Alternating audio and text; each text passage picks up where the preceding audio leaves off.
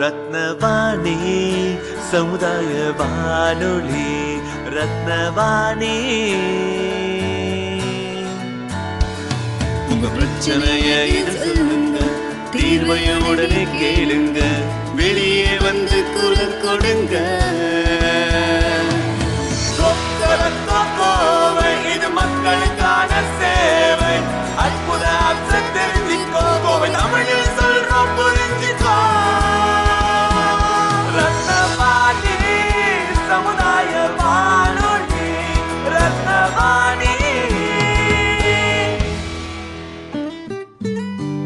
ரத்னவாணி தொண்ணூறு புள்ளி எட்டு சமுதாய வானொலி ஒலிபரப்பு கோவை ஈச்சனாரி ரத்தினம் கல்லூரி வளாகத்தில் இருந்து ஒலிபரப்பாகிறது.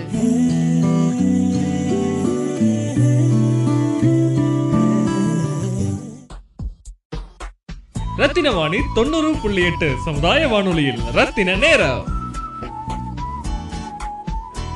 என் பேர் ரெஜினா மேரி. நான் இங்கே போத்தனூர்லேருந்து தான் வரேன். எங்கள் பையன் இங்கே படிச்சுட்டு இருக்கான் ஸ்டெப்பிங் ஸ்டோனில் பரவாயில்ல இங்கே வந்ததுக்கப்புறம் இங்கே சொல்லி கொடுத்தது அவங்களுக்கு நல்லா மைண்டில் செட் ஆகி அம்மா எனக்கு நீங்கள் சொல்லி தரதை விட இவங்க நல்லா சொல்லி தராங்க.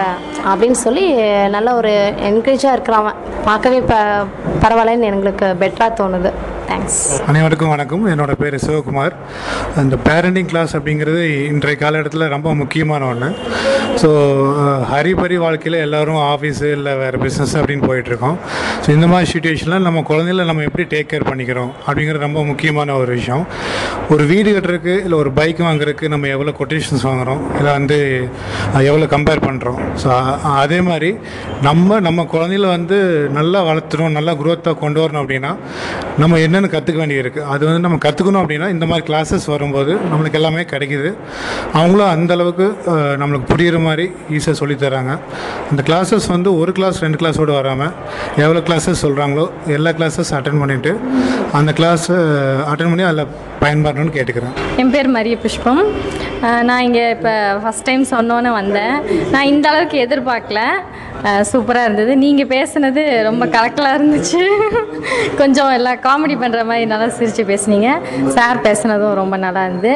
நெக்ஸ்ட் மந்தில் இன்னும் நாங்கள் ரெண்டு பேர்த்து நான் ஸ்கூலில் ஒர்க் பண்ணுறேன் அதனால் நான் நிறைய பேரண்ட்ஸ் கிட்டலாம் சொல்லி அவங்களையும் கூட்டிகிட்டு வருவேன் கண்டிப்பாக எங்களுக்கு இந்த ஸ்கூல் டீச்சர்ஸ் யாராச்சும் டியூஷன் எடுக்க விருப்பம் இருந்தால் ரேடியோ டியூஷன் எடுக்க விருப்பம் இருக்கு. ஸோ கேன் யூ ஹெல்ப் கேட்டுட்டு நான் சொல்கிறேன் ரத்தின வாணி தொண்ணூறு புள்ளி எட்டு சமுதாய வானொலியில் ரத்தின நேரம்.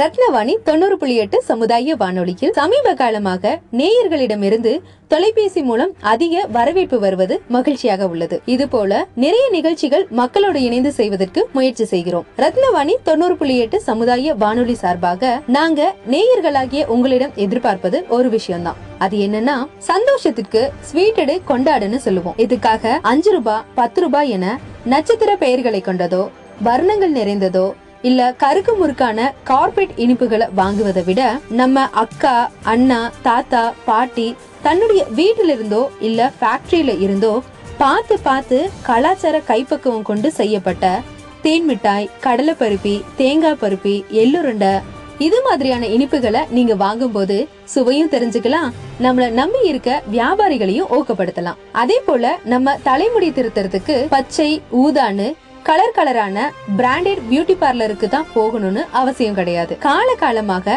நம்ம அழக பார்த்து ரசிச்சு ஹேர் கட் பண்ற தாத்தாக்களும் மாமாக்களும் அண்ணன்களும் இன்னைக்கும் நம்ம ஏரியால முடி திருத்திட்டு தான் இருக்காங்க. அங்க போலாமே. இந்த மாதிரி சத்தம் கேட்டதும் டோர் ஓபன் பண்ணுவோம். நமக்கு பிடிச்ச ப்ராடக்ட ஆன்லைன்ல வாங்குவோம். கேட்கும் போதே எவ்வளவு நல்லா இருக்குன்னு நினைக்கிறீங்கல்ல?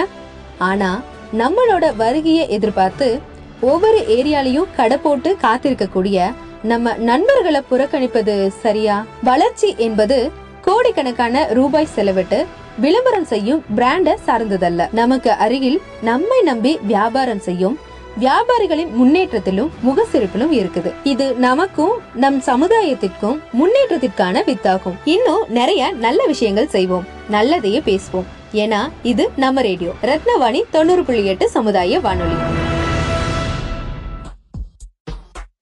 ரத்தின வாணி தொண்ணூறு புள்ளி எட்டு சமுதாய வானொலியில் ரத்தின நேரம். மாணவர்கள் வெற்றியில் பெற்றவர்களின் பங்கு அப்படிங்கிற டாபிக் தான் இன்னைக்கு நம்ம பேசுறது பிளான் பண்ணியிருக்கோம் இல்லையா? உள்ள போறதுக்கு முன்னாடி நான் ஒரு விஷயம் நான் உங்களுக்கு சொல்றேன். இப்போ ஒரு நாளைக்கு என்னாச்சுன்னா ஒரு ராஜா வந்து கனவு கண்டார். படுத்து தூங்கும்போது அவருக்கு கனவு கண்டார். கனவு காணும்போது அவருக்கு கடவுள் வந்து உனக்கு நான் ஒரு வரம் தரேன். உனக்கு என்ன வேணாலும் வரம் கேளு நான் தரேன் அப்படின்னு சொல்லும் பொழுது அவர் என்ன சொன்னார்னா எனக்கெல்லாம் பெருசாக ஒன்றும் வேண்டாம். என் நாட்டு மக்கள் நல்லா தான் இருக்காங்க. ஆனால் எனக்கு நீங்கள் எப்படி காட்சி கொடுத்தீங்களோ அதே மாதிரி என் நாட்டு மக்கள் எல்லாருக்கும் நீங்கள் காட்சி கொடுக்கணும் அப்படின்னு கேட்குறார். அப்போது கடவுள் சொல்கிறாரு இது பைத்தியகாரத்தனமான வேலை. நீ வந்து கரெக்டாக இருக்கிறதுனால உனக்கு நான் காட்சி கொடுத்தேன். ரைட்டா கடவுளை பார்க்கறதுன்றது லேஸ்பட்ட சமாச்சாரம் கிடையாது. ஆனால் நீ கரெக்டாக சின்சியராக இருந்ததுனால என் மேலே நம்பிக்கை வச்சதுனால உனக்கு நான் காட்சி கொடுத்தேன். நீ சொல்கிற இதே வரமாக கேட்குறேன்றதுனால ஊர் மக்களுக்கெல்லாம் நான் காட்சி கொடுத்தா சரியாக வராது அப்படின்னு. அப்போது அவர் என்ன சொல்றாரு இல்லை நீ கண்டிப்பாக நீங்கள் எனக்கு காட்சி கொடுத்தே ஆகணும். ஊர் மக்களுக்கெல்லாம் காட்சி கொடுத்தே தான் ஆகணும். இதுதான் நான் உங்ககிட்ட கேட்குற வரமே அப்படின்ட்டார். எனக்கு வேறு எதுவுமே வேண்டாம் அப்படின்னு. அப்போது கடவுள் சொன்னாராம்மா இல்லைப்பா நீ சொன்னால் புரிஞ்சுக்க மாட்ற. சரி ஓகே நீ ஆசைப்பட்டுட்ட. நான் சொல்கிறது தான் கரெக்டுன்றது நீ உனக்கு புரிய வைக்கிறேன். தானாகவே நீயே புரிஞ்சுப்ப. அப்படின்னு நீ என்னைக்கு சொல்கிறியோ அன்னைக்கு நான் வந்து உன்னுடைய ஊர் மக்களுக்கு காட்சி கொடுக்கறதுக்கு ரெடி அப்படின்னு கடவுள் சொல்லிட்டு வரத்தை கொடுத்துட்டு கிளம்பிட்டார். அடுத்த நாள் ராஜா என்ன செய்கிறார் ஊர் மக்களுக்கெல்லாம் தண்டோரா போட்டு நான் ரா கடவுளை நேராக பார்த்துட்டேன்.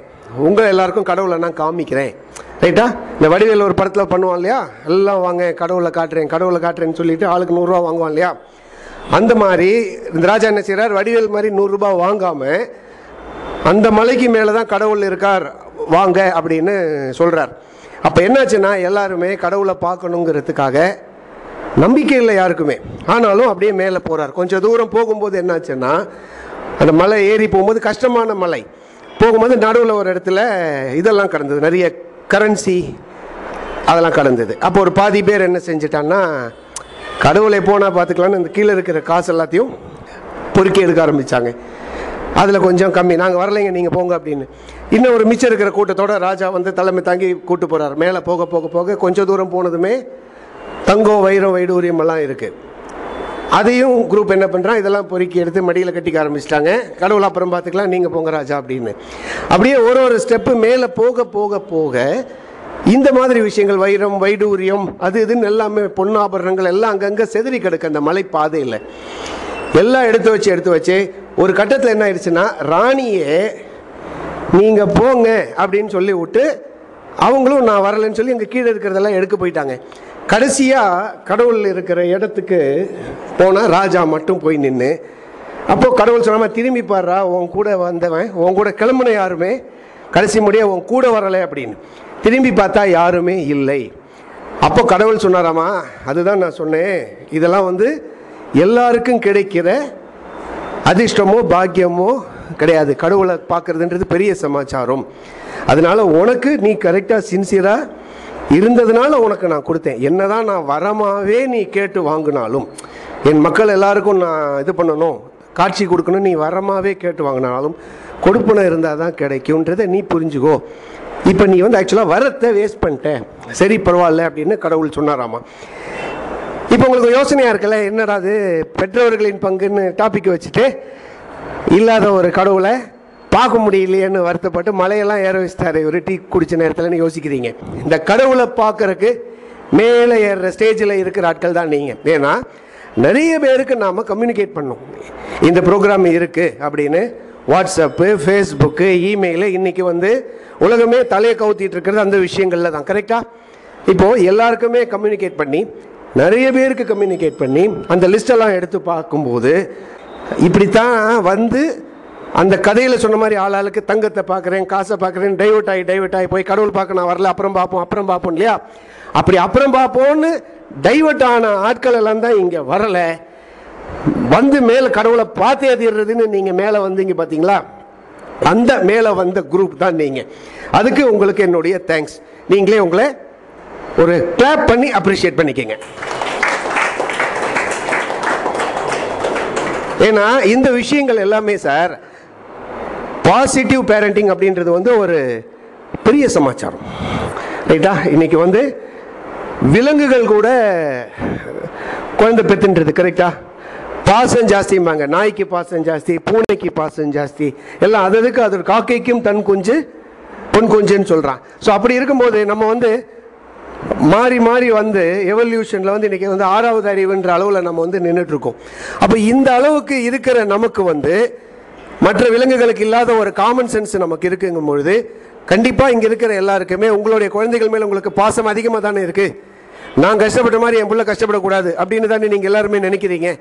எனக்கு எங்கள் அப்பாவும் தாத்தாவும் செஞ்சு கொடுக்காத விஷயத்தை நான் என் பையனுக்கு செஞ்சு கொடுக்கணும் என் பொண்ணுக்கு செஞ்சு கொடுக்கணும் நீங்கள் ஆசைப்படுறீங்க. கரெக்டா அப்போ இந்த மாதிரி ஒரு அம்பிஷனோட ஒரு ஆசையோட கனவோட லட்சியத்தோட நீங்கள் எல்லாம் இருக்கும் பொழுது அது நடைமுறையில் இப்போ இருக்கிற கரண்ட் ஜென்ரேஷனில் இப்போ இருக்கிற கரண்ட் சுச்சுவேஷனில் சாத்தியமாக இருக்கான்னு பார்த்தா எத்தனை பேர் கை தூக்குவீங்க? இப்போ இருக்கிற சூழ்நிலை என்னுடைய ஃபேமிலியை என்னுடைய குழந்தைய நல்லபடியாக கொண்டு வரதுக்கு ஃபேவரபுளாக இருக்குன்னு எத்தனை பேரால் கை தூக்க முடியும்? கண்டிப்பாக கிடையாது. கரெக்டா ஸோ இன்றைக்கி வந்து நீங்கள் ஒரு எல்கேஜி அட்மிஷன் போனால் எழுபத்தஞ்சாயிரரூவா டொனேஷன் கொடுன்னு கேட்குறாங்க கரெக்டாக வியாபாரம் ஆயிடுச்சு. இன்னைக்கு வந்து கல்வின்றது வந்து முழுக்க முழுக்க வியாபாரம் ஆயிடுது. அப்படி வியாபாரமான கல்வியில் தரமான கல்வி இருக்கான்னு பார்த்தா கண்டிப்பாக அதுவும் இல்லைங்கிற அளவில் தான் இன்றைக்கி இருக்குது அப்போ இதே மாதிரி போயிட்டே இருக்கும் பொழுது சுற்றுப்புற சூழ்நிலைகள் எப்படி இருக்குது இப்போ நீங்கள் குழந்தைங்களை பள்ளிக்கூடத்துக்கு அனுப்புறீங்க காலேஜுக்கு அனுப்புறீங்கன்னா பள்ளிக்கூடமே இன்றைக்கி பிரச்சனையாக இருக்குது காலேஜ் வந்து இன்னும் ஒரு ஸ்டேஜ் எக்ஸ்ட்ரா மோசமாக தான் போயிட்டுருக்கு. அப்போது இன்றைக்கி வந்து உங்களுக்கு ஏதேதோ கிளாஸ் செக்மெண்ட்டில் இருக்கிற ஆட்கள் எல்லாம் வராங்க. ஒருத்தருத்தங்க ஒரு ஒரு மாதிரியான வாழ்க்கை சூழல்களில் வாழ்ந்துட்டு இருக்காங்க. கரெக்டாக அப்போ அந்த மாதிரி இருக்கும் பொழுது அதை தான் குழந்தைகள் அதிகம் பார்த்துட்ருக்கு பார்த்துட்டு இருக்கும் பொழுது இப்போ அவர் சொன்னார் இல்லையா சக்திமான் பார்க்கும்போது கடைசியாக சொன்ன மெசேஜ் வந்து எனக்கு ரொம்ப பிடிச்சிதுன்னு. அப்போது நல்ல விஷயங்களை சக்திமான் சொல்கிறார் ஆனால் அதே சக்திமானில் என்ன பிரச்சனை ஆச்சுன்னா மொட்டை மாடியிலேருந்து எத்தனை பசங்க கீழே விழுந்து செத்தாங்க. அப்போ என்னன்னா அந்த குழந்தைகளுக்கு வந்து என்ன தோணுதுன்னா ஏதோ ஒரு விஷயம் அவங்களுக்கு பாதிக்குது. நல்லதை ஃபாலோ பண்ணணும்னு நினைக்கிற குழந்தைங்க நல்லது ஃபாலோ பண்ணுது. மொட்டை மாடியிலேருந்து கீழே விழணும்னு நினைக்கிறவங்க மொட்டை மாடியிலேருந்து கீழே விழுறாங்க. இது ஒரு பக்கம்.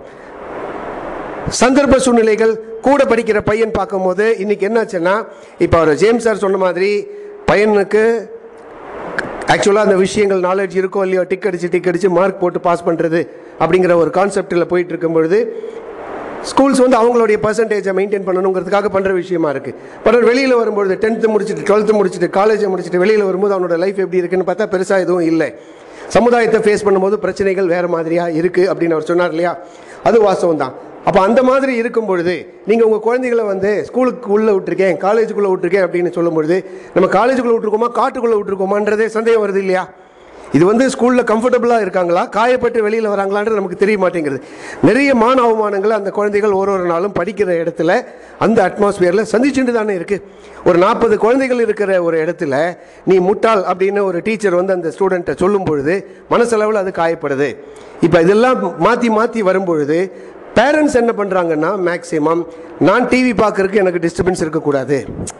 எனக்கு இது வந்து ரொம்ப டைம் இல்லை. இந்த மாதிரி பல்வேறு காரணங்கள்னால குழந்தைகளை சரியாக கவனிக்கிறது இல்லை அப்படிங்கிற ஒரு விஷயம் தான் போகும் ஸோ ஓவராலாக வரும்பொழுது பாசிட்டிவ் பேரண்டிங் அப்படிங்கிற ஒரு சின்ன ஒரு வார்த்தையில் உங்களுடைய குழந்தைகளுடைய எதிர்காலம் மட்டுமில்லை உங்களுடைய எதிர்காலம் இருக்குது ஏன்னா இன்னைக்கு கல்வி மட்டும் கமர்ஷியலாக போகல.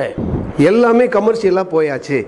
எல்லாமே காசு தான் இன்றைக்கி உங்ககிட்ட ஒரு பத்து ரூபா பணம் இருக்குன்னா அந்த பத்து ரூபா காசை எப்படி என் பாக்கெட்டுக்கு ட்ரான்ஸ்ஃபர் பண்ணுறது அப்படிங்கிற எண்ணத்தில் தான் எல்லாரும் இருக்காங்க. அந்த எண்ணத்தில் தான் எல்லாருமே உங்களை இந்த சூரியனை மற்ற கோள்கள் எல்லாம் சுற்றுற மாதிரி சுற்றிட்டு இருக்காங்க. ஸோ அப்படி இருக்கும் பொழுது உங்களுடைய பேஸ்ட்டில் உப்பு இருக்கா? அப்படின்னு கேட்குறான் இல்லை என்னடா பண்ணுறதுன்னு ஏன் பேஸ்ட்டில் உப்பு இருக்குது பத்து ரூபா கூட இந்த பேஸ்ட்டை வாங்கிக்கோ. அப்படி ஒரு ஒரு விஷயமே உங்கள்கிட்டேருந்து இருக்கிற விஷயங்களை உங்களுடைய உழைப்பை கேபிட்டலைஸ் பண்ணுறதுக்கு தான் இந்த உலகமே சுற்றிட்டு இருக்கு அப்படிங்கும் பொழுது நீங்கள் எல்லாம் ஆஞ்சு ஓஞ்சதுக்கப்புறமா உங்களுடைய முதுமை காலத்தில் நீங்கள் யாரை எதிர்பார்க்குறீங்கன்னா உங்களுடைய பெற்ற குழந்தைகள்கிட்ட தான் நீங்கள் போய் எதிர்பார்க்குறீங்க. என் புள்ள என்னை பார்த்துக்கும். என் பிள்ளை என்னை பார்த்துக்கோன்னு என் பிள்ளை எங்கே என்ன போய் பார்க்குது அப்படின்னா முடியலன்னா முதியோர் இல்லத்தில் கொண்டு போய் தள்ளி விட்டுறாங்க. அந்த மாதிரியான ஒரு துர்பாக்கிய நிலைமை நோக்கி தான் இன்றைக்கி உலகம் போயிட்டுருக்கு அதெல்லாம் இல்லாமல் இருக்கணும்னாலே இப்போ நீங்கள் பேஸ்மெண்ட்டு கரெக்டாக இருந்தால் தான் வடிவேல் சொல்கிற மாதிரி பில்டிங் ஸ்ட்ராங்கு பேஸ்மெண்ட் வீக்கு அப்போ பேஸ்மெண்ட் வீக்காக இருந்ததுன்னா பில்டிங் ஸ்ட்ராங்குன்றதை சொல்லிக்க முடியாது. அப்போது உங்களுடைய ஃப்யூச்சர் இன்னைக்கு பேரண்ட்டாக இருக்கிறவங்களுடைய ஃப்யூச்சர் உங்களுடைய ரிட்டையர்மெண்ட் லைஃப் கரெக்டாக அது உங்களுக்கு கம்ஃபர்டபுளாக இருக்கணும்னா இன்னைக்கு நீங்கள் பண்ணுற பேஸ்மெண்ட்டு தான் உங்களுடைய பிள்ளைங்களுடைய படிப்பு உங்கள் பிள்ளைங்களுடைய எதிர்காலம். அவங்கள நல்லபடியாக வச்சுட்டா தான் நான் நல்லபடியாக இருப்பேன்றது எந்த மாற்று கருத்தும் இல்லை இல்லையா அது நீங்கள் யார் அதில் யாருக்கும் மறுப்பு இருக்கா? இல்லை. ஸோ அதனால் இப்போது இந்த நிமிஷத்தில் இருந்து நான் சொல்கிற விஷயங்கள் எல்லாமே வந்து நீங்கள் உங்களுடைய மைண்டில் இதெல்லாம் நான் வந்து ப்ராப்ளமாக ஃபீல் பண்ணுறேன் இதெல்லாம் ரெக்டிஃபிகேஷனாக பேரலாக பேசும்போதே உங்களுக்கு ஒரு ரெக்டிஃபிகேஷனும் சேர்த்தியே நான் சொல்லிட்டு வரேன். இதெல்லாம் நீங்கள் கரெக்ட் பண்ணிட்டு வந்துட்டாலே என்னுடைய லைஃப் நல்லாயிருக்கும் என்னுடைய குழந்தையோட லைஃப் நல்லாயிருக்கும்ன்ற ஒரு மைண்டில் நீங்கள் மைண்டு மேப்பிங் அப்படின்னு சொல்லுவோம் அது. சரியா? நீங்கள் அதை அப்படியே விஷுவலைஸ் பண்ணி ஒரு பிக்சர் வந்து நீங்கள் கொண்டு வந்துட்டீங்கனாலே உங்களுக்கு கரெக்டாக இருக்கும். ஸோ இந்த பேசிக் இன்ட்ரோடக்ஷனோட என்றைக்குமே நம்ம என்ன பண்ணலான்னா ஸ்டூடெண்ட்ஸ் கிட்ட இருந்து ஆரம்பிக்கலாமாம்மா? ஒன்று பண்ணலாம். நம்ம வந்து ஃபஸ்ட்டு ஸ்டூடெண்ட்ஸ் ப்ராப்ளத்தை பார்த்துருவோம். சரியா? ஓகே இன்னைக்கு வந்து ஸ்டூடெண்ட்ஸோடது எப்படி இருக்குன்னு பார்த்தா இந்த கேரக்டர்ஸ் எல்லாம் உங்கள் வீட்டில் இருக்கிற பிள்ளைகள் உங்களுடைய பிள்ளைகள சாயல் இருக்கிற மாதிரி இருக்கும். கரெக்டாக எல்லாம் டிஸ்ஆர்கனைஸ்டாக தான் இருக்காங்க. பாதிக்கு மேலே பசங்க டிஸ்ஆர்கனைஸ்டாக தான் இருக்காங்க. இன்றைக்கி எனக்கு தெரிஞ்சு பிள்ளைங்கள்லாம் ஸ்கூலில் போய் அடி வாங்கியிருக்கு. மேக்ஸுன்னு சிலபஸில் இருக்கும் கேலண்டரில் இருக்கும். என்ன டைம் டேபிள் ஆமாம் அதுக்கு பேர்? டைம் டேபிளில் டெய்லி என்னென்ன பீரியட் டைம் டேபிள் இல்லையா? நான் ஸ்கூலுக்கே போனது இல்லையா? அதனால் எனக்கு தெரியல. எனக்கு அப்பப்போ டவுட் வந்தால் நான் உங்ககிட்ட தான் கேட்பேன் சரியா? இப்போ என்னென்னா மேக்ஸுன்னு இருக்குது ஆனால் அந்த மேக்ஸ் புக்கை எடுத்துக்கு மறந்துடுது. எது குழந்தை மறந்துடுது. தாயால் ம மறக்க முடியுமா? அவங்க பரபரப்பாக டிஃபன் பாக்ஸை போட்டு பஸ் வரத்துக்குள்ளே ஏற்றணும் ஆட்டோ வரத்துக்குள்ளே ஏற்றணும்னு சொல்லி பேக் பண்ணுறதுல அவங்க பிள்ளை என்ன புக் எடுத்துகிட்டு போகுதுன்னு தெரியல என்ன புக் எடுத்துகிட்டு போகலன்னு தெரியல. அப்படி அடி வாங்கின குழந்தைகளை நாம் பார்த்துருக்கோம். இன்றைக்கி வந்து எல்லாம் மூட்டை மாதிரி தான் எடுத்துகிட்டு போகிறாங்க ஸோ இன்றைக்கி ஸ்டூடெண்ட்ஸ் முக்கால்வாசி பேர் எப்படி இருக்காங்கன்னா ரொம்ப ரொம்ப ரொம்ப அன்ஆர்கனைஸ்டாக இருக்காங்க டிஸ்ஆர்கனைஸ்டாக இருக்காங்க. இதில் இன்னும் சில பேர் வந்து என்ன ஆகுதுன்னு பார்த்தீங்கன்னாக்கா என்ன ஆனாலும் பரவாயில்ல விட ஜாலியாக பார்த்துக்கலாம் அப்படிங்கிற அது வந்து ரொம்ப பணம் நிறைய வச்சுருக்கிற உங்களுடைய பசங்க அப்படி இருக்காங்க. அது நீங்கள் சில படத்துலலாம் கூட பார்த்துருப்பீங்க இந்த காலேஜே எங்கள் அப்பா கட்டினது நான் என் இஷ்டத்துக்கு தான் இருப்பேன் அப்படின்னு. இது ரெண்டுமே வந்து கண்டிப்பாக தப்பு. ஏன்னா டிஸ்ஆர்கனைஸ்டாக இருக்கிறது எந்த அளவுக்கு பிரச்சனையோ அதே மாதிரி எனக்கு எல்லாமே இருக்குங்கிற ஓவர் கான்ஃபிடென்ஸும் சரியாக வராது. அதுதான் அஜித் என்ன சொன்ன படத்தில்? ஓவர் கான்ஃபிடென்ஸு உடம்புக்கு நல்லது இல்லைன்னு சொன்னான். ஓகே அடுத்தது என்னன்னா இன்னைக்கு இளநீ சாப்பிட்றதெல்லாம் போயாச்சு. இன்னைக்கு வந்து பெப்சி பீஸா பர்கர் எல்லாம் அப்படி வந்தாச்சு இல்லையா? இப்போ என்ன? கவுண்ட் பண்ணி சொல்கிற மாதிரி. அது அந்த காலம் போச்சு இல்லையா? வீடு பற்றி எரிஞ்சா ஃபயர் சர்வீஸு இளநீ பற்றி என்ன? வயிறு பற்றி எரிஞ்சா இளநீ சர்வீஸ் அப்போது இந்த மாதிரி இருந்தது போச்சு இல்லையா இன்னைக்கு? இன்றைக்கி எல்லாமே நான் பெப்சி சாப்பிட்றேன் கோக்கு சாப்பிட்றேன் அப்படின்னு போயாச்சு. இது வந்து ஃபுல் அண்ட் ஃபுல்லாக உடம்பை கெடுக்கக்கூடிய ஒரு விஷயங்கள். ஒபிசிட்டி ஸ்கூலில் வந்து ஜாஸ்தியாக இருக்குது ஆனால் நாம் என்ன செய்கிறோம் என் குழந்தை ஆசைப்படுது அப்படின்னு சொல்லி அது கேட்குறதெல்லாம் வாங்கி கொடு. கேட்குறதெல்லாம் வாங்கி கொடுங்கிற கான்செப்டில் போகும்பொழுது சின்ன வயசுலேயே இம்யூன் இம்யூனிட்டி பவர் எல்லாம் இல்லாமல் குழந்தைய வந்து வியாதியஸ்தன ஆக்கியாச்சு இன்றைக்கி வந்து ஐம்பது வயசில் ஆட்கள் தொப்பையோடு இருக்கிறது பெரிய விஷயம் கிடையாது. அஞ்சாம் கிளாஸ் படிக்கும் போதே தொப்பையோடு போகிறது தான் பிரச்சனை.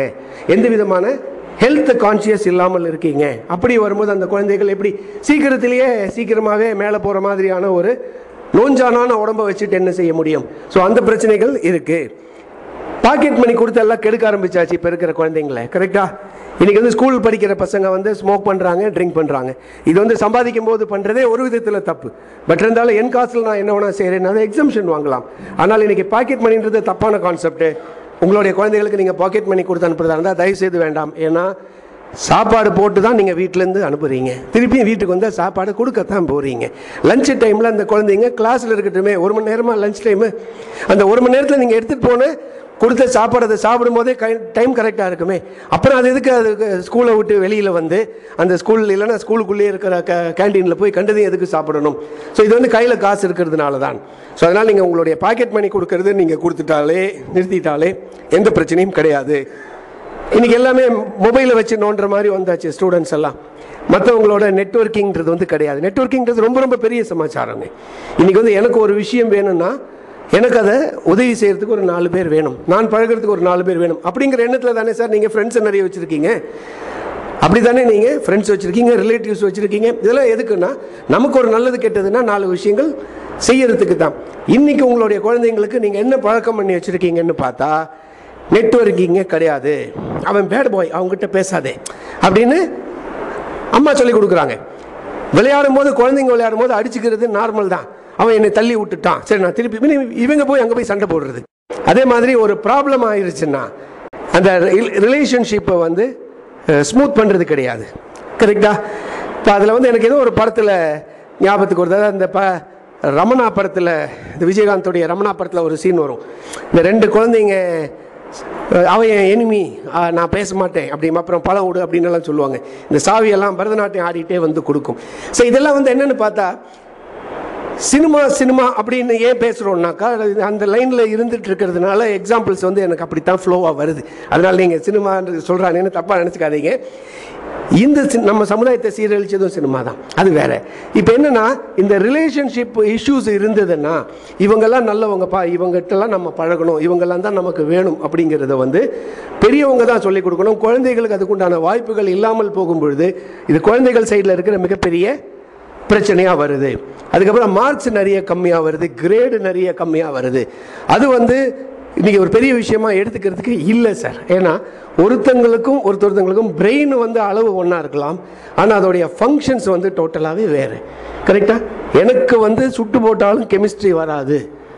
ஆனால் நான் வந்து மேக்ஸில் ப்ரில்லியண்ட்டு அப்படின்னா அது என்னுடைய அமைப்பு. என்னுடைய அமைப்பு. அவ்வளோதான் அப்போ என்ன போய் நீங்கள் வந்து ஃபெயில் ஆகிட்டேன் ஃபெயில் ஆகிட்டேன் அப்படின்னு ஒரு குறிப்பிட்ட சப்ஜெக்டில் ஃபெயில் ஆகிறத பற்றி பேசுகிறதுல எந்த விதத்துலையுமே பிரயோஜனம் கிடையாது. அதுக்கு தான் இந்த மாதிரி ஆக்டிவிட்டீஸ் எல்லாம் கற்றுக் கொடுக்குற ப்ராக்டிஸ் பண்ணுற ஆப்பர்ச்சுனிட்டிஸ் இருக்கிறது இருக்கு இல்லையா? அதை நீங்கள் வந்து பயன்படுத்திக்கணும். குழந்தைகள் மார்க் வாங்கினா திட்டாதீங்க.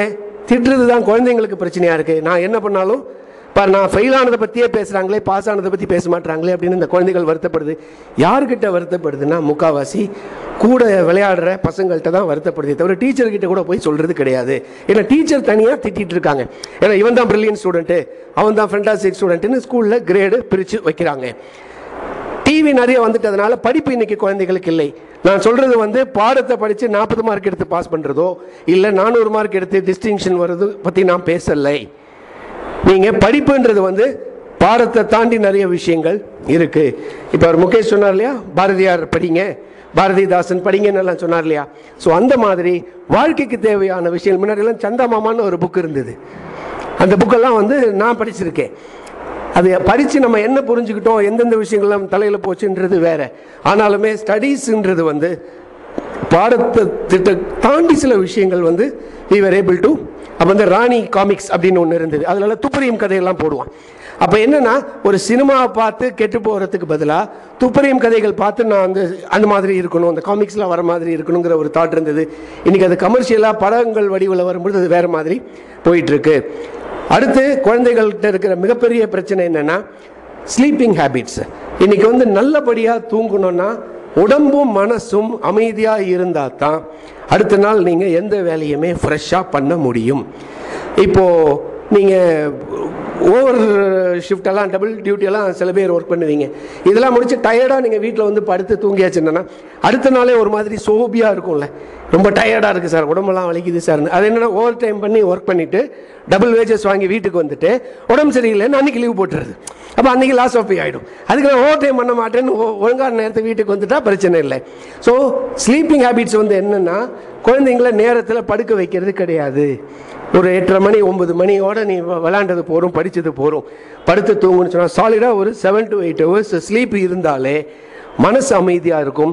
குழந்தைகளுடைய உடம்பும் ஃபிசிக்கலாக வந்து டிஸ்டர்பன்ஸ் இல்லாத ஒரு தூக்கமாக இருக்கும் பொழுது அடுத்த நாள் காலத்தால் ஸ்கூலுக்கு கிளம்பி போகிறதே ஒரு பெரிய ஜாயாக இருக்கும்.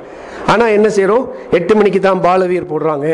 ஒன்பது மணிக்கு தான் வருத்தப்படாத கரடி சங்கம் இருக்குது இப்படின்னு சொல்லியே கரடி சங்கத்தை பார்த்துட்டு கண்ட நேரத்தில் படுத்து தூங்கும் போது என்னாச்சுன்னா கார்த்தால எழுந்திரிச்சா ஸ்கூலுக்கு போகிறதுக்கு பிரச்சனையாக இருக்குது குழந்தைங்கள நீங்கள் எந்த அளவுக்கு படிப்பு நீங்கள் பார்க்குறீங்களோ அதே மாதிரி நல்ல தூக்கத்துக்கு நீங்கள் கேரண்டி கொடுக்கணும். குழந்தைங்களுக்கு அந்த ரெஸ்ட்டு வைங்க. அடுத்தது கிளாஸை ஸ்கிப் பண்ணுறது கிளாஸை ஸ்கிப் பண்ணுறது வந்து குழந்தைகள் கட்டடிச்சுட்டு போகிறது வேறு. ஆனால் நீங்கள் வந்து ஒரு நல்ல விஷயத்தை நீங்கள் சொல்கிறீங்கன்னா இதெல்லாம் உனக்கு ரொம்ப முக்கியம். கண்டிப்பாக நீ அதை போய் தான் ஆகணும்னு அந்த குழந்தைகளை நீங்கள் அனுப்பணும். நீங்கள் ஒரு டிராயிங் கிளாஸுக்கு நீங்கள் அனுப்புகிறீங்க இல்லை ஒரு டான்ஸ் கிளாஸுக்கு நீங்கள் அனுப்புகிறீங்கன்னா கால் வலிச்சாலும் பரவாயில்ல நீ டான்ஸ் கிளாஸுக்கு போ அப்படின்னு சொல்கிறது தான் முக்கியமாக இருக்கு. கிளாஸை ஸ்கிப் பண்ணுறது நீங்கள் குழந்தைக்கு என்கரேஜ் பண்ண ஆரம்பிச்சிட்டிங்கன்னா குழந்தை ஆட்டோமேட்டிக்காக அதை ரிப்பீட்டடாக இன்றைக்கி என்ன காரணம் சொல்லலாம் இன்றைக்கி என்ன காரணம் சொல்லலாம்னு வரும். ஸோ குழந்தைங்களுடைய பிரச்சனை அங்கே அப்படி இருக்குது ஓரளவுக்கு வளர்ந்துட்ட பிறகு டிஸ்ட்ராக்ஷன்ஸ் நிறைய வந்துடுது. ஸ்மோக் பண்ண ஆரம்பிச்சிடுறாங்க சினிமா போக ஆரம்பிச்சிடுறாங்க கட்டடிச்சிட்டு போகிறாங்க இதெல்லாம் குழந்தைகள் சைடில் இருக்கிற பிரச்சனை. என் புள்ள இங்கேருந்து கிளம்பி போனால் என்ன பண்ணுறாங்கிறத மானிட்டர் பண்ண வேண்டிய பொறுப்பு ஒரு ஒரு பேரண்ட்ஸுக்குமே இருக்குது ஏன்னா முன்னாடியெல்லாம் எப்படி இருந்ததுன்னா நம்ம வீட்டுக்கு தெரியாமல் எந்த வேலை பண்ணாலும் பதினஞ்சு நிமிஷத்தில் வீட்டுக்கு இன்ஃபர்மேஷன் வந்துடும் இப்போ நான் என்னுடைய என்னுடைய அனுபவத்தையே நான் சொல்கிறேன் இப்போ நான் ஸ்கூல் படிக்கும் பொழுது லெவன்த்தா டுவெல்த்தான்னு ஞாபகம் இல்லை.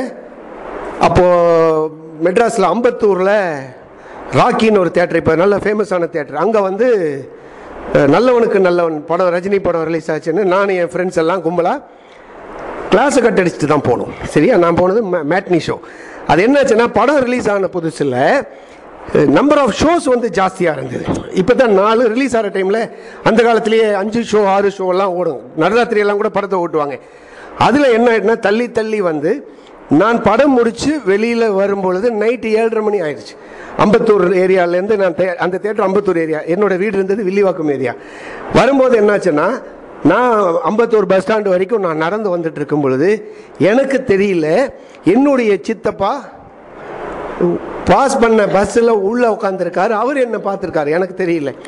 நான் என்ன பண்ணிட்டேன்னா நல்லவனாட்டம் வீட்டில் இன்னைக்கு வந்து ஸ்பெஷல் கிளாஸ் இருக்குது ஸ்பெஷல் கிளாஸ் முடிச்சுட்டு அப்படியே டியூஷன் முடிச்சுட்டு அப்படியே ரெண்டு மூணு விஷயத்தை கோத்து நான் வரக்கு லேட் ஆகும் என்ன தேடாதீங்க அப்படின்னு நல்லவனாட்டம் என் வீட்டில் எங்கள் அம்மா கிட்ட சொல்லிட்டேன். எங்கள் அம்மா பையன் கரெக்டா அப்படின்னு நம்பிட்டாங்க. ஆனால் அது என்னாச்சுன்னா அதுக்கப்புறம் நான் எங்கள் சித்தப்பா என்ன பண்ணியிருக்காருன்னா அடுத்த நாள் கார்த்தால எங்கள் அப்பாவுக்கு ஃபோனை போட்டு என்னடா உன் பையன் ராத்திரி எட்டு மணிக்கு ஏதோ ஏரியாவில் சுற்றின்னு இருக்கானேன்னு கேட்டிருக்கார். அது எங்கள் அப்பா என்ன ஏதுன்னு வந்து விசாரித்து என்னை ரூமில் போட்டு நாலு சாத்து சாத்தும் போது நேற்று எங்கடா போனேன்? அப்படின்னு கேட்டு அடிக்கும்போது அந்த அடியினுடைய வலி தாங்காமல் நல்லவனுக்கு நல்லவன் படம் போனேன். அப்போ கேட்டார் பண்ணுறது பூரா பொறுக்கித்தனமான வேலை. அப்புறம் நீ என்னடா நல்லவனுக்கு நல்லவன் கேட்டார். அப்போது இந்த மாதிரி இதெல்லாம் டிஸ்ட்ராக்ஷன்ஸ் எல்லாம் வந்ததுக்கப்புறம் தான் இது தப்புன்றது வந்து நமக்கு தெரிஞ்சுது. அன்னைக்கு நான் செஞ்ச தப்பை கண்டுபிடிச்சி சொல்கிறதுக்கு ஒரு ஆள் இருந்தாங்க. எங்கள் அப்பா என்னை கண்டிச்சாங்க. கண்டிச்சாங்கன்றதை விட அடித்தாங்கன்னு சொல்லலாம். அந்த அடி வாங்கினதெல்லாம் நான் வந்து இப்போ இருக்கிற பசங்க பண்ணுற மாதிரி திருப்பி அடிக்கிறதோ திருப்பி குத்துறதோ சூசைட் பண்ணிக்கிறதோ எல்லாம் பண்ணிகிட்டு இருந்தோம்னா இன்றைக்கி நாம் இந்த பொசிஷனில் இருந்திருக்கவே முடியாது. ஸோ அதனால் இந்த டிஸ்ட்ராக்ஷன்ஸ் குழந்தைகளுக்கு இல்லாமல் இருக்கணும்னா அவங்க என்ன பண்ணுறாங்கன்றதை நீங்கள் அதுக்காண்டி பின்னாடியே போய் பார்க்கணுங்கிற நெசசிட்டி கிடையாது. ஒரு ரேண்டம் செக் பண்ணலாம் இல்லையா? ரேண்டம் செக் பண்ணும்பொழுதே உங்கள் குழந்தைகள் எங்கே பழகுறாங்க யாரை போய் பார்க்குறாங்க கொள்கிறாங்கன்னு வரும்பொழுது உங்களுக்கு பெரிய மைண்ட் ரிலீஃப் உங்களுக்கு அங்கே இருக்கும். ப்ராப்பர் கைடன்ஸ் குழந்தைகளுக்கு இல்லைன்றது தான் உண்மையான விஷயம். So students lack on proper guidance so அந்த கைடன்ஸுக்கு தான் இந்த மாதிரியான எங்களுடைய ரோல் எல்லாம் அங்கே தான் வருது. என்ன பண்ணணும் அப்படிங்கிற ப்ராப்பர் கைடன்ஸு அதுக்கப்புறம் உங்களுக்கு எல்லாமே ஹை எக்ஸ்பெக்டேஷன்ஸ் இருக்குங்க. எல்லாருக்குமே என் புள்ள சூப்பராக இருக்கணும்.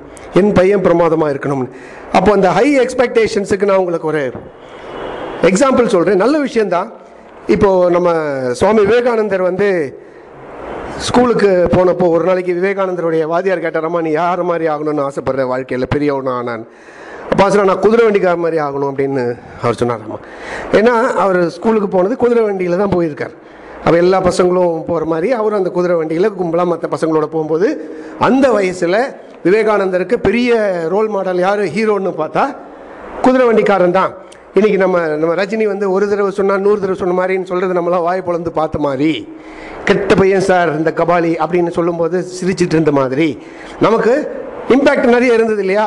ஏதோ ஒரு சில விஷயத்தை நம்ம ரொம்ப நெஞ்சுக்குள்ளே எடுத்துட்டோம்னாக்கா அவங்கள அப்படியே மேலே தூக்கி தூக்கி ஸோ அந்தளவுக்கு சென்சிட்டிவாக இருக்கிற நாம நம்மள மாதிரி தானே குழந்தைங்கள் இருப்பாங்க இல்லையா? ஸோ அந்த மாதிரி வரும்பொழுது இந்த டிஸ்ட்ராக்ஷன்ஸ் ஆகட்டும் இந்த கைடன்ஸ் ஆகட்டும் இந்த இதெல்லாம் வரும்பொழுது எக்ஸ்பெக்டேஷன்ஸ் பெருசு. அப்போ எக்ஸ்பெக்டேஷன்ஸ் பெருசாகும் போது நான்லாம் வந்து இப்படி இப்படி பண்ணிட்டு இருந்தேன். இப்போ ஸ்கூல் படிக்கும் போதெல்லாம் என்ன நான் நான் ரஜினி நான் தான் ரஜினி அப்படின்னு சொல்லி. இப்போ பசங்களாம் நான் தான் தனுஷ்னு சொல்ல ஆரம்பிச்சிருக்காங்க. அப்போ என்ன நான் விவேகானந்தர் கிட்ட கேட்டப்போ குதிரை வண்டிக்காரன் பெரிய விஷயமா தெரியும் பொழுது வாதியார் வந்து சொல்கிறாரா என்ன உன் பையன் உருப்பிட மாட்டான் போல இருக்கு. குதிரை வண்டிக்காரனை போய் அவனை மாதிரி இருக்கணும்னு சொல்கிறான் உன் பையன் அப்படின்னு சொல்லும் பொழுது அவங்க அம்மா வந்து விவேகானந்தரை உள்ளே கூட்டு போய் கேட்டாங்களாமா நீ ஏன் அப்படி சொன்னேன் அப்படின்னா எனக்கு அவனை தான் பிடிச்சிருக்கு அதனால் அப்படி சொன்னேன் அப்போது அவங்க சொன்னாங்களாமா இந்த ப பகவத்கீதையில் வரும் இல்லைங்களா? அந்த குதிரை வச்சுட்டு அர்ஜுனனுக்கு கீதோபதேசம் பண்ணுற அந்த படத்தை காமிச்சு நீ குதிரை வண்டிக்காரனாக வரணும்னு நினச்சது தப்பு கிடையாது. வரதா இருந்தால் இந்த குதிரை வண்டிக்காரன் மாதிரி நீ வரணும். அதுதான் கரெக்டு அப்படின்னு சொல்லும்போது இதுதான் வந்து ஆக்சுவலாக என்னென்னா பாசிட்டிவ் பேரண்டிங்குக்கு நமக்கு ரொம்ப கண்ணுக்கு நேர தெரியக்கூடிய ஒரு எக்ஸாம்பிள் இன்னைக்கு விவேகானந்தர் பெரிய விஷயமா நம்ம எல்லாரும் சொல்லிட்டு இருக்கும் பொழுது இதுதான் நமக்கு இந்த மாதிரி உங்களுடைய குழந்தைகள் மேலே நீங்கள் ஒரு ஹை எக்ஸ்பெக்டேஷன்ஸ் வைக்கிறது தப்பில்லை. என் குழந்தை பெரிய இன்ஜினியராக வரணும் பெரிய டாக்டராக வரணும் பெரிய வக்கீலாக வரணும்னு நினைக்கிறது தப்பு கிடையாது. அதில் ஹானஸ்டாக சின்சியராக அச்சீவ் பண்ணின ஆட்களுடைய எக்ஸாம்பிளை காமிச்சு இந்த மாதிரி நீ வான்னு சொல்கிறது தான் கரெக்டாக இருக்குமே தவிர பிளைண்டா நான் ஆசைப்பட்டேன். என் பிள்ளைய அங்கே கொண்டு போய் சேர்த்தேன். அந்த மாதிரி இருக்கிறது வந்து நீங்கள் குழந்தைய நீங்கள் பேர்டனைஸ் பண்ணுறீங்க உங்களுடைய எக்ஸ்பெக்டேஷன்ஸையும் பாசிட்டிவான சட்டலான விதத்தில் நீங்கள் கொடுத்தா தான் கரெக்டாக இருக்கும். ஸோ குழந்தைங்களால ஸ்டடீஸில் கான்சென்ட்ரேட் பண்ண முடியலன்றதுக்கெல்லாம் இன்றைக்கெல்லாம் மெமரி டெக்னிக்ஸ் நிறைய விஷயங்கள் இருக்குது ஸோ இதெல்லாமே இந்த மெமரி டெக்னிக்ஸ் விஷயங்கள் எல்லாமே உங்களுக்கு ஸ்கூல்ஸ் அண்ட் காலேஜஸில் சொல்லிக் கொடுக்கலைனாலும் ஸ்டெப்பிங் ஸ்டோன்ஸ் மாதிரி இடங்கள் வந்து உங்களுக்கு ரொம்ப ஹெல்ப்ஃபுல்லாக இருக்கும் அந்த விஷயத்துக்கு. இது போக ஸ்டூடெண்ட்ஸு குழந்தைகள் ப ஃபேஸ் பண்ணுற வேறு வேறு பிரச்சனைகள் என்னென்னு பார்த்தோன்னா இன்றைக்கி வந்து கான்ஃபிடென்ஸு கிடையாது. ஸ்டெபிலிட்டி மைண்ட் இல்லாததுனாலையும் ஒரு செல்ஃப் கான்ஃபிடென்ஸ் இல்லாததுனாலையும் தான் அந்த மாதிரி இருக்கிறது தப்பு. ஸோ குழந்தைங்களுக்கு இருக்கிற மிகப்பெரிய சிக்கல் என்னன்னாக்கா லேக் ஆஃப் கான்ஃபிடென்ஸ் இல்லை. உன்னால் முடியும் நீ ஒரு பிரில்லியன்ட் ஸ்டூடெண்ட்டு நீங்கள் உங்கள் குழந்தைங்களை நீங்கள் ஆர்வப்படுத்தினாலே உங்களுக்கு பாதிக்கு மேலே பிரச்சனைகள் இருக்காது. அதுக்கப்புறம் பார்த்தீங்கன்னா நிறைய தப்பான எய்ம்ஸ் எல்லாம் வந்து நாம் வச்சுருக்கோம். எய்ம்ஸ்ன்றது வந்து என்னென்னா இந்த காலேஜில் போனால் தான் சூப்பர் இந்த கோர்ஸ் எடுத்தால் தான் சூப்பர் அந்த மாதிரியான சில எய்ம்ஸ் எல்லாம் நம்ம வச்சுருக்கோம். கரெக்டாக இது வந்து என்னென்னா என்னனாலும் சரி நான் டான் பாஸ்கோவில் சீட்டு வாங்கியே தீருவேன் அப்படின்னு ஒரு காலத்தில் சொல்லிட்டு இருந்தாங்க. நான் படிச்சுட்டு இருந்த காலத்தில் டான் பாஸ்கோ தான் தி பெஸ்ட் அப்படின்னு. காலேஜ் வரும்போது நான் டுவெல்த்து முடிச்சுட்டு எந்த காலேஜில் சேரணும்னு வரும்பொழுது எங்கள் அப்பா ஃப்ரெண்ட்ஸ் எல்லாம் வீட்டுக்கு வந்து டிஸ்கஷன் அப்போ என்னென்னா எங்கள் அப்பா கிட்ட சொல்கிறாரு உன் பையனை எந்த காலேஜில் நான் சேர்த்து போகிறேன் அப்படின்னு கேட்டு பா பார்க்கலாம். எல்லாம் சொல்லுவேன் விவேகானந்தா காலேஜு வைஷ்ணவா காலேஜு இதெல்லாம் தான் பெஸ்ட்டு காலேஜு அப்படின்னு. இப்போ நான் என்ன பண்ணிட்டேன்னா எனக்கு அதெல்லாம் தெரியல. ரிசல்ட் வந்து டுவெல்த்து நம்ம பாஸ் பண்ணியாச்சுன்னதுமே டக்கு டக்குன்னு நான் நமக்கு தெரியுமா என் ஃப்ரெண்ட்ஸு கூட இங்கே அங்கேன்னு போகும்போது நான் என்ன பண்ணேன்னா நியூ காலேஜில் அப்ளிகேஷன் வாங்கி வச்சுருந்தேன். பச்சை பாஸ் காலேஜில் ஒரு அப்ளிகேஷனை வாங்கி வச்சுருந்தேன். ரெசிடென்சி காலேஜில் பிரசிடென்சி காலேஜில் வாங்கி வச்சுருந்தேன். இந்த மூணு தான் நான் போய் வாங்கி வச்சது. இந்த விவேகானந்தா காலேஜ் வைஷ்ணவ காலேஜ்லாம் என்னுடைய லிஸ்ட்டில் கிடையாது. அந்த காலத்துலலாம் எங்கள் அப்பாவுடைய ஃப்ரெண்டு என்ன திட்டுவார்? ஏன்னா அந்த அளவுக்கு ஒரு உரிமையை அவங்க எடுத்துக்கிட்டாங்க. இன்றைக்கி அப்பா திட்டினாலே பிடிக்க மாட்டேங்குது. அந்த அப்ளிகேஷனை கொடுக்கும் பொழுது அப்போது என்னென்னா என்னுடைய அப்பாவுடைய ஃப்ரெண்டு என்ன திட்டினார்? In presence of my father அப்புறம் என்ன கோ எஜுகேஷன் அது ஆக்சுவலாக இது பிரசிடென்சி காலேஜ் வந்து கோ எஜுகேஷன் ஓ இந்த வயசுலேயே உனக்கு கோ எஜுகேஷன் வேணுமா? இங்கே காலேஜுக்கு போகிறதுக்கு எதுக்கு சொல்ல வரேன்னா இந்த மூணு அப்ளிகேஷனுமே அப்படியே ரிஜெக்டடுங்க அதாவது just by reading the name of the college டோட்டலாக ரிஜெக்டட் அப்போ வேறு என்ன பண்ணுறது அதுக்கப்புறம் சரி எனக்கு பிரின்சிபாலுக்கு கணேசன்ட்ட நான் போய் சொல்கிறேன் அப்படின்னு சொல்லி அப்படி போய் தான் விவேகானந்தா காலேஜில் எனக்கு சீட்டு அங்கேயும் என்னாச்சுன்னா போகும்போது நான் எடுத்த மார்க்கு வேறு.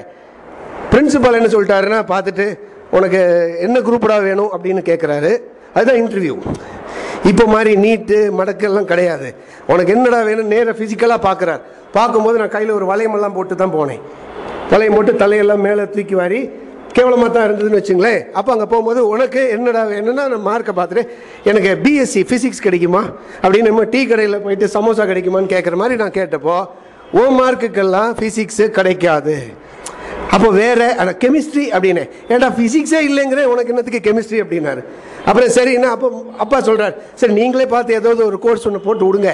அப்படியே இது இப்படி சுற்றிட்டு இருந்தாலும் அர்த்தம் இல்லைல்ல. வேறு எந்த காலேஜ்லேயும் நீ சொல்கிறது பார்த்தா இவன் வாங்கின மார்க்கு வேறு எந்த காலேஜ்லையுமே சீட் கிடைக்காத போல இருக்கேன்னு எங்கள் அப்பா சொல்கிறார் யோசிச்சு பாருங்கம்மா எல்லா மற்ற டிபார்ட்மெண்ட் ஹெச்ஓடிஸ்லேருந்து எல்லாரும் இன்டர்வியூக்கு உட்காந்துருக்காங்க ஆளாளுக்கு லைனில் நின்று ஒருத்தொருத்தனா வந்து இந்த அப்ளிகேஷனை பார்த்து அது எந்த கோர்ஸோ அவங்க ரேண்டமாக இன்டர்வியூ பண்ணுறாங்க அப்போ இத்தனைக்கு பிறகு உங்கள் பையனுக்கு பாட்டனி இல்லைன்னா ஜுவாலஜி இல்லைன்னா பிஏ எக்கனாமிக்ஸ் அப்படின்னு. அப்போ நான் அப்போ எனக்கு இதுவே கொடுத்துருங்க பாட்டனியே கொடுத்துருங்க. எக்கனாமிக்ஸ் எல்லாம் எவன் படிப்பான் அப்படின்னு கேட்டேன். அப்போ ஒரு சொன்னார் நிறுத்துறா நானே எக்கனாமிக்ஸ் படிச்சுட்டு தான் இங்கே பிரின்சிபலாக உட்காந்துருக்கேன் அப்படின்னார்.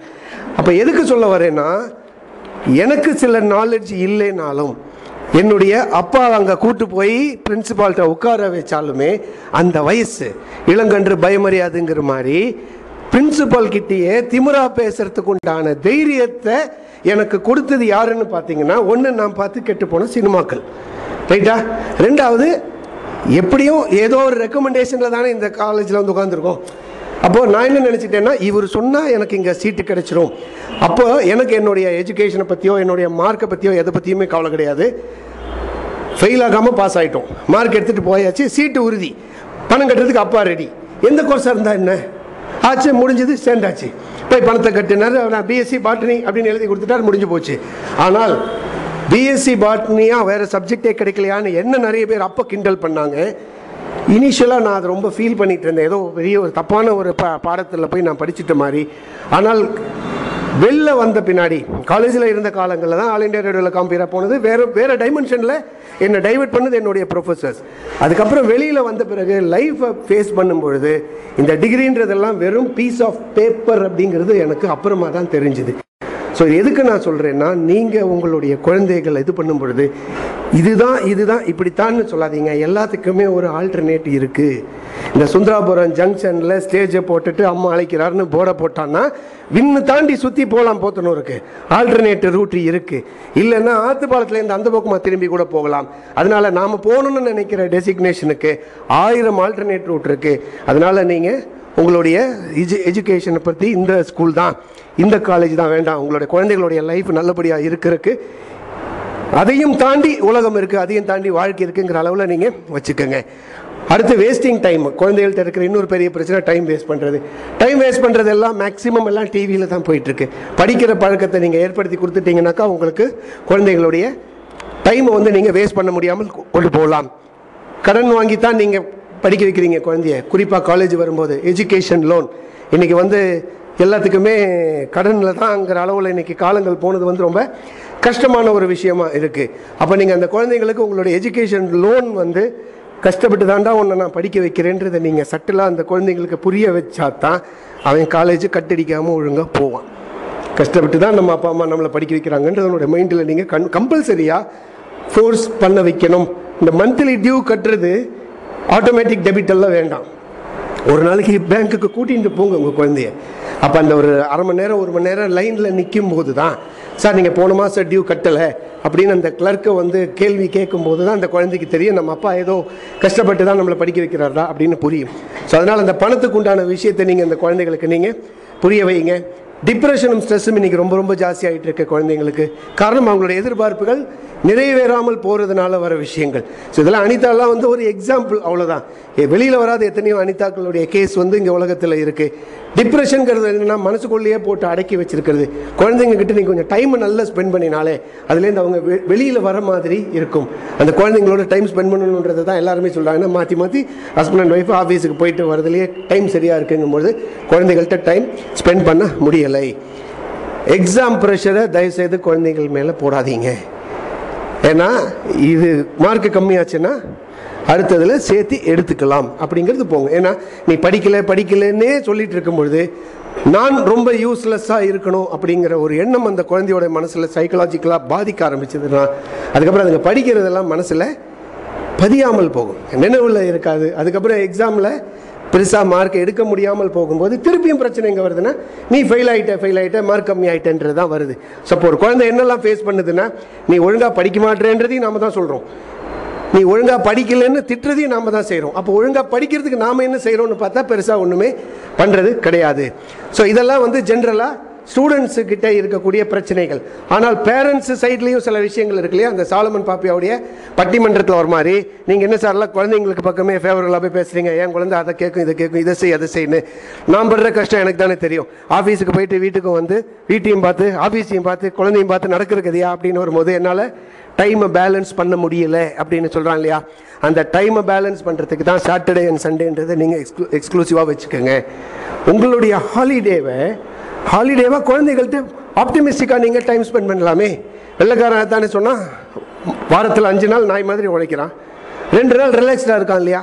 ஸோ அந்த மாதிரி உங்களுடைய குழந்தைகளுக்குன்னு நீங்கள் ஒரு குறிப்பிட்ட சங்க் இப்போ சாப்பிட்றதுக்கு ஒரு டைமு சீரியல் பார்க்குறதுக்கு ஒரு டைமு தூங்குறதுக்கு ஒரு டைம்னு வச்சுருக்கிற மாதிரியே என்னுடைய குழந்தையுடைய ஃப்யூச்சருக்காக டைம் இது.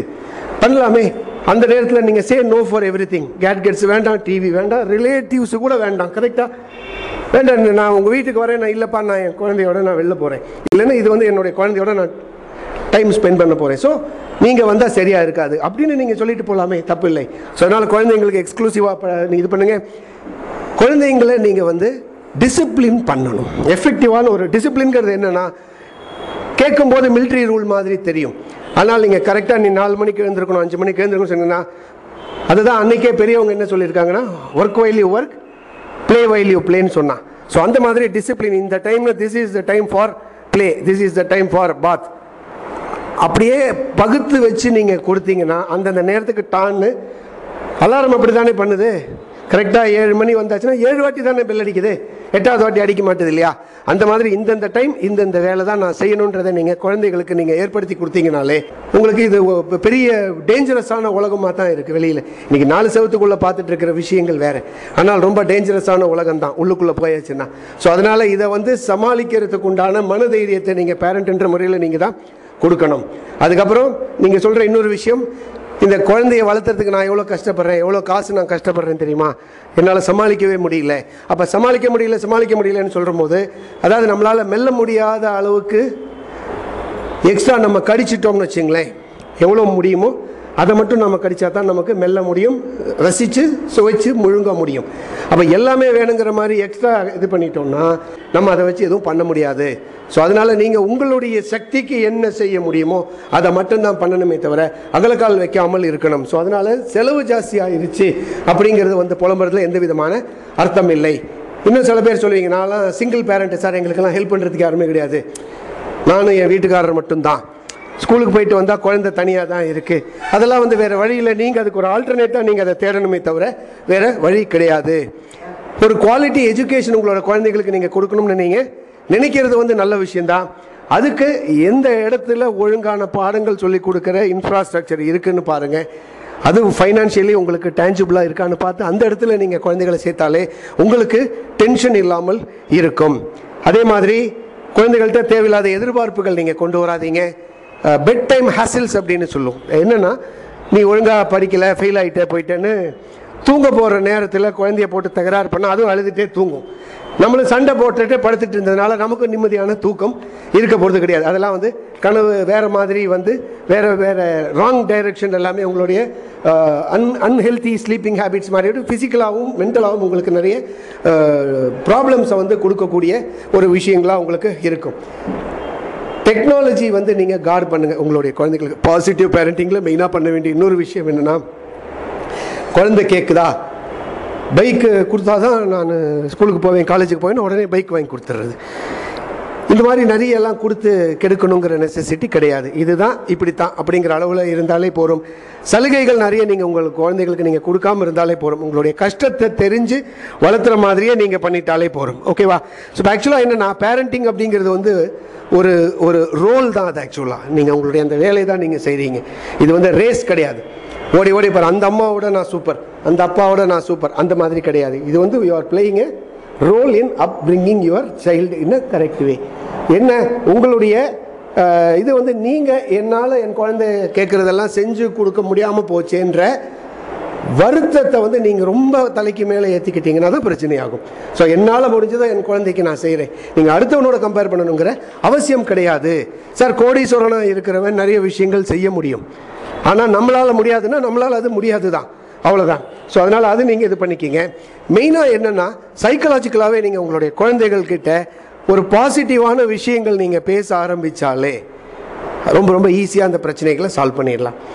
இப்போ நீங்கள் எந்த இது எடுத்துட்டாலுமே குழந்தைகள் எடுத்துட்டாலுமே உனக்கு யாரை பிடிக்கும்னு கேளுங்க. அதுக்கு ஒரு ஒரு கை குழந்தையாக இருக்கட்டுமே. ஓரளவுக்கு பேச தெரிஞ்ச ஒரு ஒரு மூணு வயசு நாலு வயசு குழந்தைய நீங்கள் கூப்பிட்டீங்கன்னா டக்குன்னு யார் கூப்பிட்டாலுமே எல்லா குழந்தையும் எல்லார்ட்டையும் வந்துடாது ஆனால் அந்த குழந்தைகிட்ட கேளுங்க உனக்கு உனக்கு யாரை பிடிக்கும்னு கேட்டிங்கன்னா அம்மா மடியில் வச்சுருந்தாங்கன்னா அம்மா பிடிக்கும்னு சொல்லும் அப்பா வேணா அப்பா தான் பிடிக்கும்னு சொல்லும் இதில் வேறு யாராவது வெளியில் யாராவது குழந்தைகள்கிட்ட நல்லா விளையாடி இல்லை டைம் ஸ்பெண்ட் பண்ணுறாங்கன்னா எனக்கு அந்த அங்கிளை தான் பிடிக்கும்னு சொல்லும் இது என்னன்னா குழந்தைங்களுடைய சைக்காலஜி இது சின்னதுலேருந்தே நீங்கள் வந்து இவங்க வந்து என்னை கண்டிக்கிற பெற்றோர்கள் கிடையாது.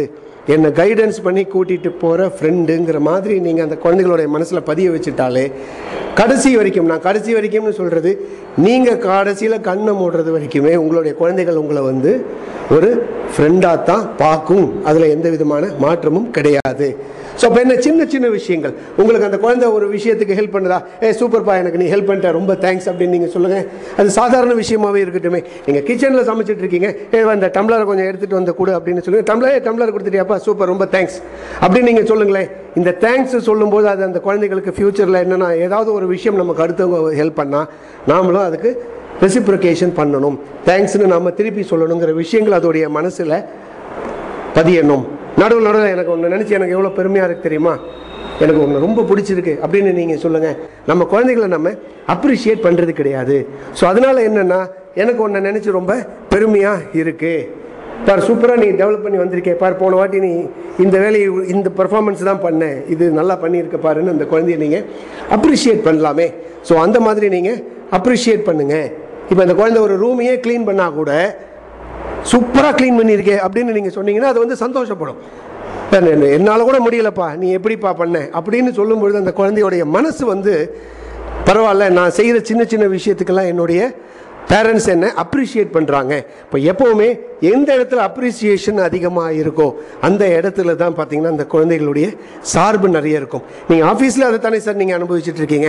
சார் சூப்பராக நீங்கள் ஒர்க் பண்ணுறீங்க சார் அப்படின்னு சொன்னால் அப்படியா சார்? தேங்க்யூ மேனேஜர்கிட்ட சொல்கிறோம் இல்லைனா முதலாளிகிட்ட சொல்கிறேன் என்ன ஏன் நீ வேலை பார்க்குற? அப்படின்னு சொன்னால் கோவம் வருது. எனக்கு மேனேஜரை பிடிக்கல முதலாளியை பிடிக்கல ரிசைன் பண்ணுறேன்னு சொல்கிறோம் வருது இல்லையா? இன்னும் எனக்கு அங்கே போவே ஆஃபீஸுக்கு போவே பிடிக்கல. ஏன்னா அந்தாள் பிடிச்சி என்ன திட்டிகிட்டு இருக்கான் அப்படின்னு.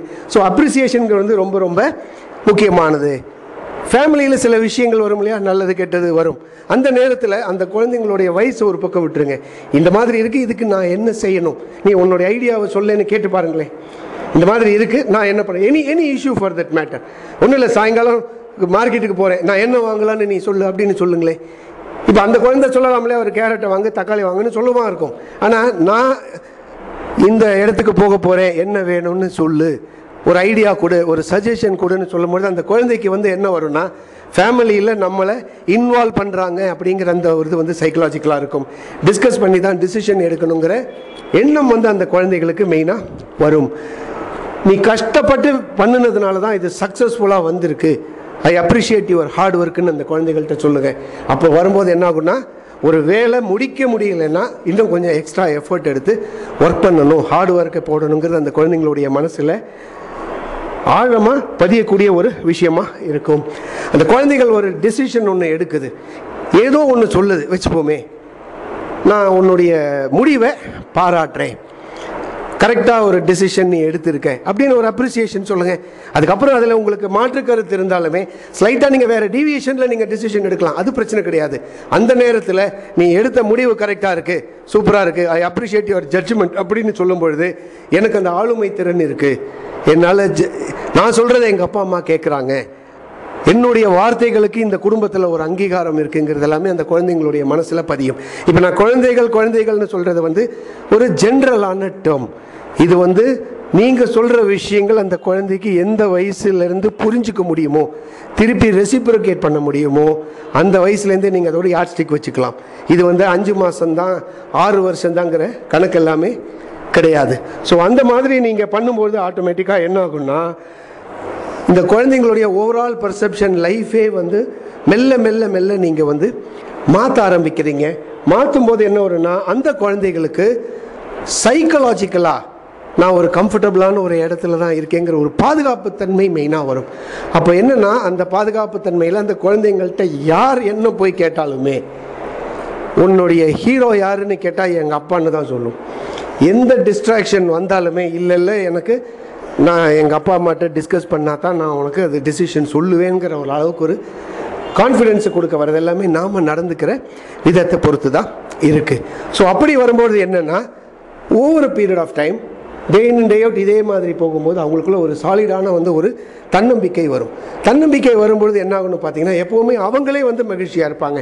இப்போது அவங்க வந்து மனசு ஃபுல்லாக ஒரு மகிழ்ச்சியோடு இருக்கும் பொழுது அந்த மகிழ்ச்சி தான் எல்லா இடத்துலையுமே ஸ்ப்ரெட் ஆகும். கரெக்டாக ஸோ அதனால தான் அட்மாஸ்பியர் வந்து நம்ம பாசிட்டிவாக நல்ல விஷயங்களும் அந்த குழந்தைங்களோட இது போகிற மாதிரி இருந்துட்டாலே போகும்.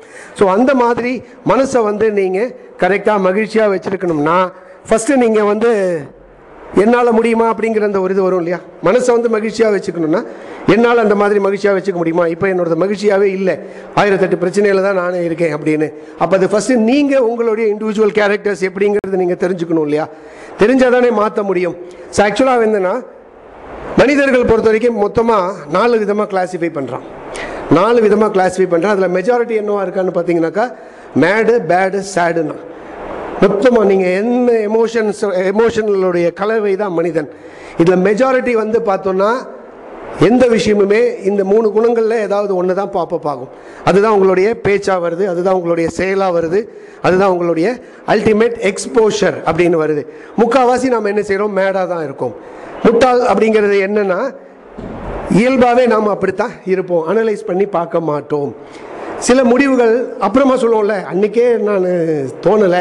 முட்டாள்தனமாக ஒரு முடிவு எடுத்துட்டதுனால தான் இன்றைக்கி நான் கஷ்டப்பட்டுட்டு இருக்கேன் அப்படின்னு.